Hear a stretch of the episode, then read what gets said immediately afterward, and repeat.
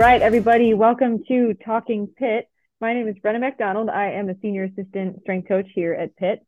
Um, and today I have the great privilege of talking to Ethan Quarles, a guy I interned with many moons ago, and he has come very far since then. Um, but he's currently the minor league performance coach at the LA Dodgers. So, welcome, Q. Excited to have you on. Thanks, B Mac. Appreciate you having me. Um, like I said, many moons ago at UK, seems like it was just yesterday, but then again, it seems like it's been forever. So, no kidding, no kidding. It's cool to see. Like, I don't know, these conversations I think are really unique um, because we we come from the same roots, but we've taken very different paths. So I think it's awesome to see like how far you've come, how different our lives are now. Um, but definitely have seen you grown a lot, kind of from afar. For, so for sure, and same thing like for you, like you helped me out through so many processes, like going to like getting to where I'm at now, and then like even you when like you were transitioning from like GA to assistant, and then trying to figure out if you want to switch or whatever. So like I feel like you've always been in my corner, and like having this opportunity to sit here and chat with you is like like kind of full circle, you know. Absolutely, I love it. Um, perfect. So obviously, I know your background, but people listening might not. So can you go ahead and kind of talk about where you started, even back in your sport coach days, what stops you took along the way, and then what your role is right now? Okay. Um, yeah. So it wasn't until like 2015 when I actually knew what strength and conditioning was. Um, played at a small NAI school called Williams Baptist University um, in Walnut Ridge, Arkansas. Um, didn't have a strength coach, like I said. Uh, then my best friend was actually playing football at Memphis, and he was like, "Hey, like we've got a strength coach here. Like I think you would really like him. Like maybe one summer you can come intern, um, and kind of see if that's like the route you want to go." Um, so graduated in 16. Um, wasn't sure what I wanted to do. I thought PT was going to be the route for me did the internships with that, and I was like, yeah, this is not it. Um, so signed on of August of 16 to be the pitching coach um, for the college I just graduated from. Did that from 2016 to 2018. Um, the summer of 17, like I actually had the opportunity to intern with Memphis football. That's where I first like found it and like fell in love with it uh, that summer. Returned that fall to be the pitching coach again. Um, things happened during winter break with the head softball coach at that university. Um, our AD there asked me to step in as interim head softball coach of 2018. Um, so did that for the spring of 18, stayed on, became the full-time head softball coach for the full season of 19. Um, realized like I was kind of outgrowing where I was at, needed to change of direction. Like I knew strength and conditioning was the way. Um, so I just took a leap of faith, like left the full-time job, applied for the unpaid internship at Kentucky, uh, just because like I was like, hey, a lot of good things they're posting. Knew the staff there was unreal, um, and that's really what kind of gave me the first like solid foundation um, into my career path where I'm at now. So was there from 18, uh, sorry, 19 till COVID happened. Um, was there as unpaid, then paid intern uh, or coaching assistant for that year. COVID happened, came home, I was applying for jobs like everybody else, couldn't land one. Um, and then it was kind of like a last ditch effort. It was like talk to my parents, like, hey, like I got to do something. Like if this is the route I'm going to go, uh, I'm not getting anything. I was like, hey, give me till summer of 21, and then like if this doesn't work out, then I will go um, back into like the real world, doing normal everyday people jobs. Um, thankfully, like I had a good support system with my family, my friends, like the people at UK. Like I can't thank everybody there enough for like laying the foundation and being super supportive um, and kind of guiding me through that process. Um, so, so uh, spring of 21 uh, was an unpaid intern at Mississippi State with Stephanie Mock. Did that, and then Rick Franzblau at Clemson asked her if she knew anybody that could come in mid-season of like April of 21 to help him out. Left being unpaid at Mississippi State was like a temporary assistant strength coach um, with at Clemson with Rick, and then that was going to turn into a GA spot for the next two years. Um, so that way I could keep learning underneath him, get another master's degree while in the process, and then hopefully get in baseball somewhere after that. Um, then it was like la- last week of July, Dodgers ended up calling Rick. They're like, hey, do you have anybody that come in mid-season can help somebody? Like, we just need somebody to come in that you think would kind of fill the role and keep us rolling. Um, so they called. Literally, it was like a five day process of nonstop interviews. Um, then they're like, "Hey, we want to offer you the job." Accepted it. Drove out to Arizona from Clemson, uh, South Carolina, and then been here ever since. So I guess currently, right now, minor league performance coach with our high A team out in Midland, Michigan, and then in 21, I was out in Arizona at our complex league there. Very nice. It's crazy hearing that story. Like I remember talking to you at each of the levels with that too, and just being, you know, there was frustration, there was excitement, and then you know, not sure if it's going to work out, and then all of a sudden, boom, there you are, in the spot that you were you were hoping for all along. So, love that. Yeah. I, so I think that's just with, like I said, like the people you surround yourself with, like, and the support system support system you have, like, dictates pretty much like your success and like your ability to push through like perseverance like when the bad times are bad like you have to lean on your support system. And that's one thing like i struggled with like growing up. And then now like seeing that process now, now full circle it's like now i have the chance to give back to people that are going through that process.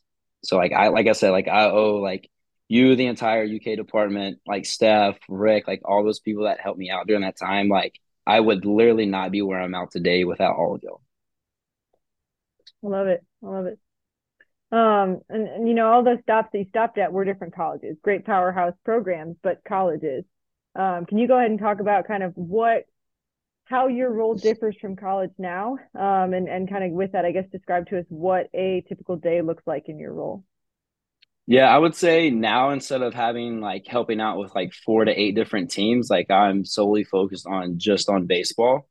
Um, but at the same time, like if you're out in Arizona, like you still have everybody from AAA down to Arizona League. So you've got almost 200, 250 guys coming in from spring training, uh, regular season, instructs, off season training. And then if the MLB guys are in training, like if you help out during the off season, you kind of help out with some of those guys that are in training as well. Um, so I would say like body wise, it's pretty much the same like head count but more specific and geared toward baseball, obviously.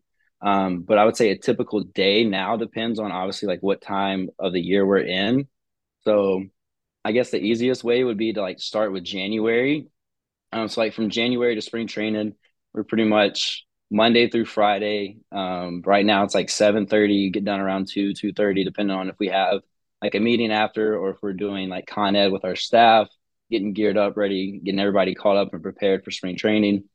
Um, spring training, uh, I thought it was going to be like a summer in the college setting, uh, but it's a whole different ball game.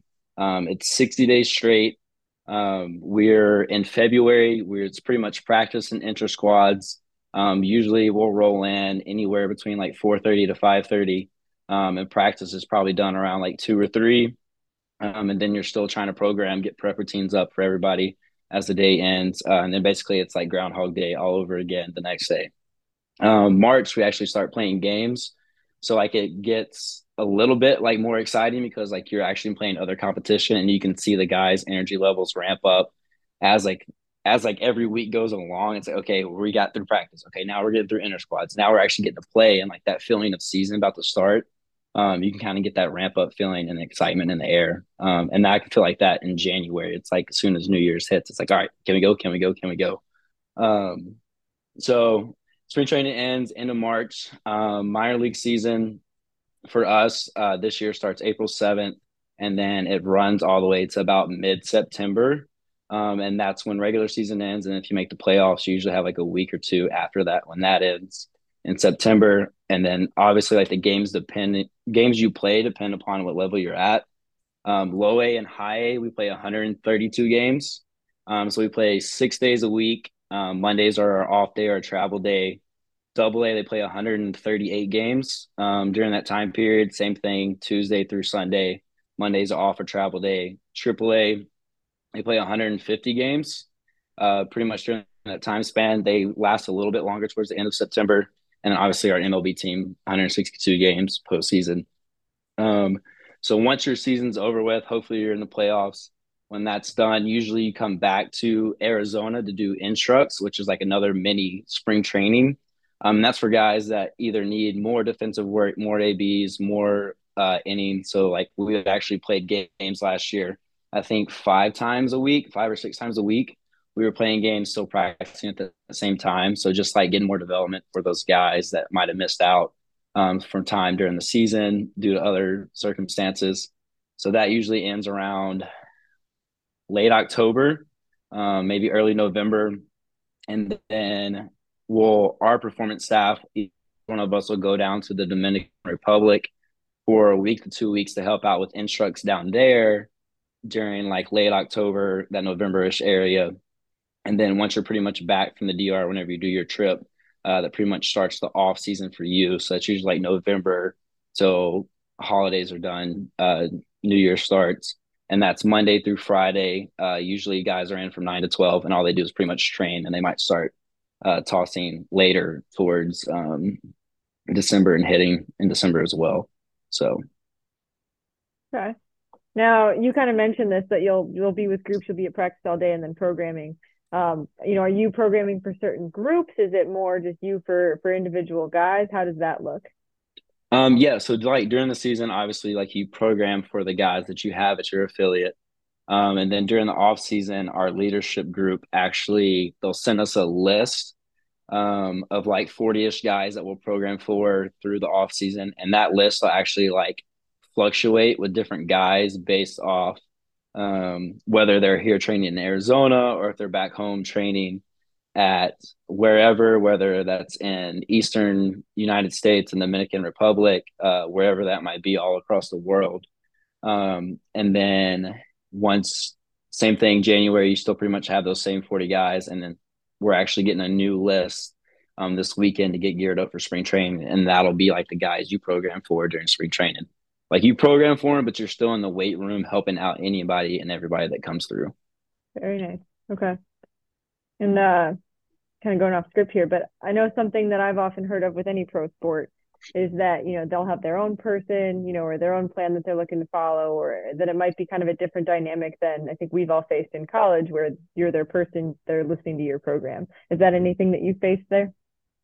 Uh, yeah, we have some guys that will do like their own personal trainers, um, and that's where we just like with our off season reporting, um, we try to communicate through the guys what they're doing um, with their personal trainer, and if we need to hop on a phone call or a Zoom call or like go visit them to see what they're doing, like we're able to go do that. So um, we try to get guys to do our our program, but at the end of the day, like it's their career, and like we want what's best for them. Nice, very nice. Um, okay, what would you say, like going from all college experiences to this role? What did you feel prepared for? And then on the flip side, is there anything that you didn't feel prepared for? Um, I would probably say I felt prepared for like like the work and the time requirements um that were expected uh just from like as you know like working with five different teams eight different teams wherever that may be like you're there pretty much from sun up to sundown and if you have games you're there late um so pretty much that and i would say programming and like understanding the game to a certain extent um, I felt prepared. And then obviously, like when you're at this level, things ramp up a little bit, get a little bit more in depth and detailed, um, especially with our organization as we're trying to win a championship every single year. Um, and our leadership group and what's expected of us is to be the best every single day. So, like to an extent, I felt prepared for that. But then once you get into a season, like anytime you go from like an intern to a GA to your like a full time position, there's some things you're not prepared for it until like you actually get into it. Um, so like for with us, like in a minor league affiliate, like we help out with petty cash, we help out with making sure our nutrition's good. Like thankfully for us, like we have um, private chefs or personal chefs um, at each affiliate that cook for us, but we're still responsible for helping uh, communicate with them like needs, dietary needs from our nutritionist um, that's out in LA.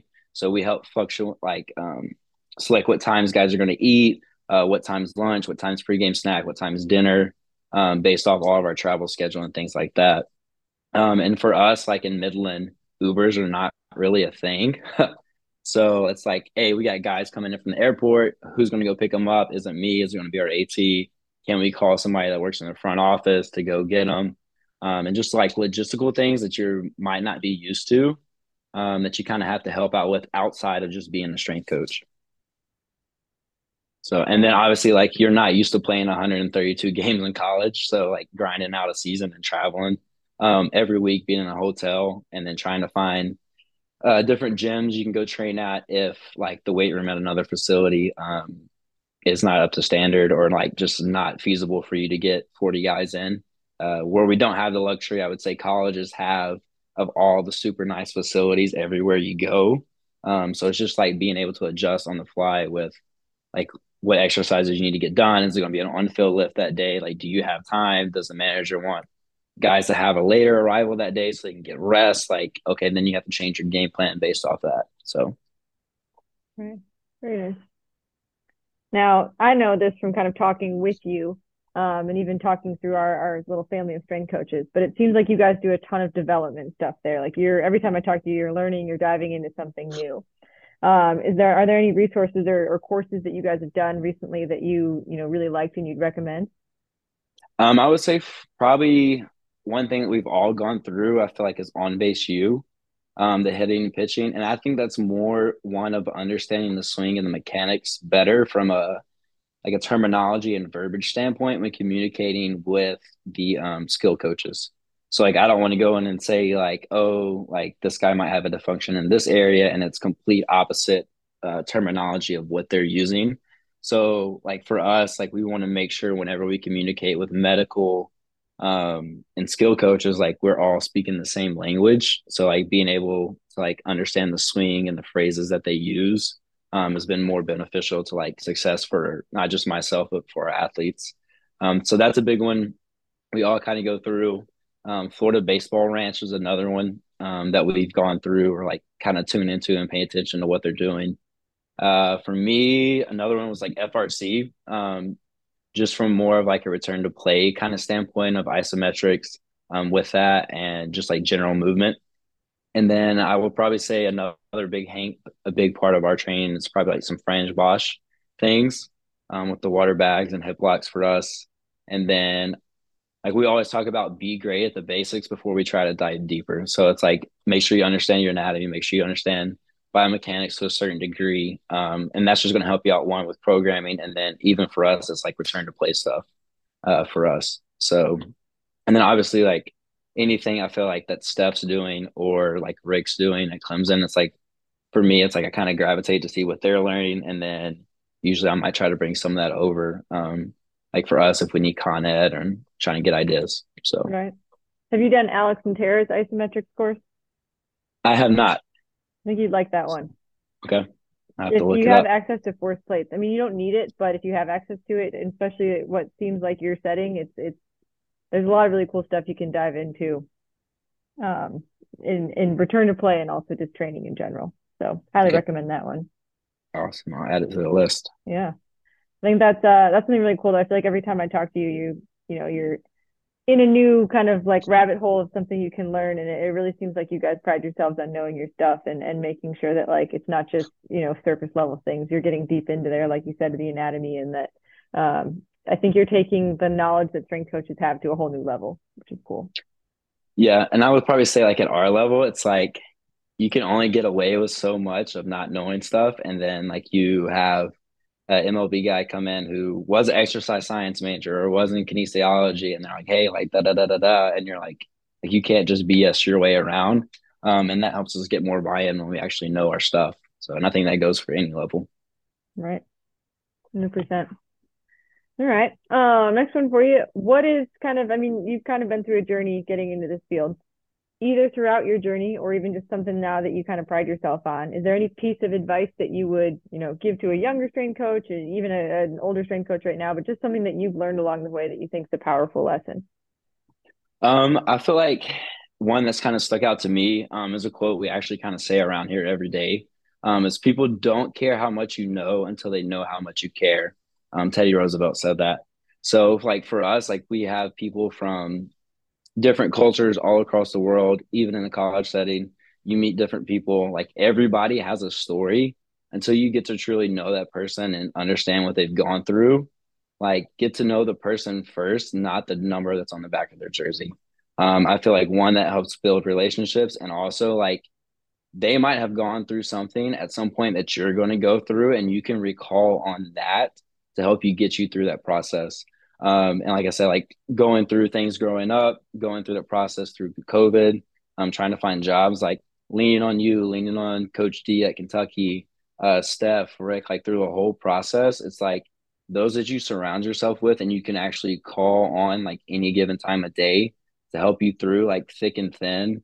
Like that's what's going to help you carry forward in your career is like are those people.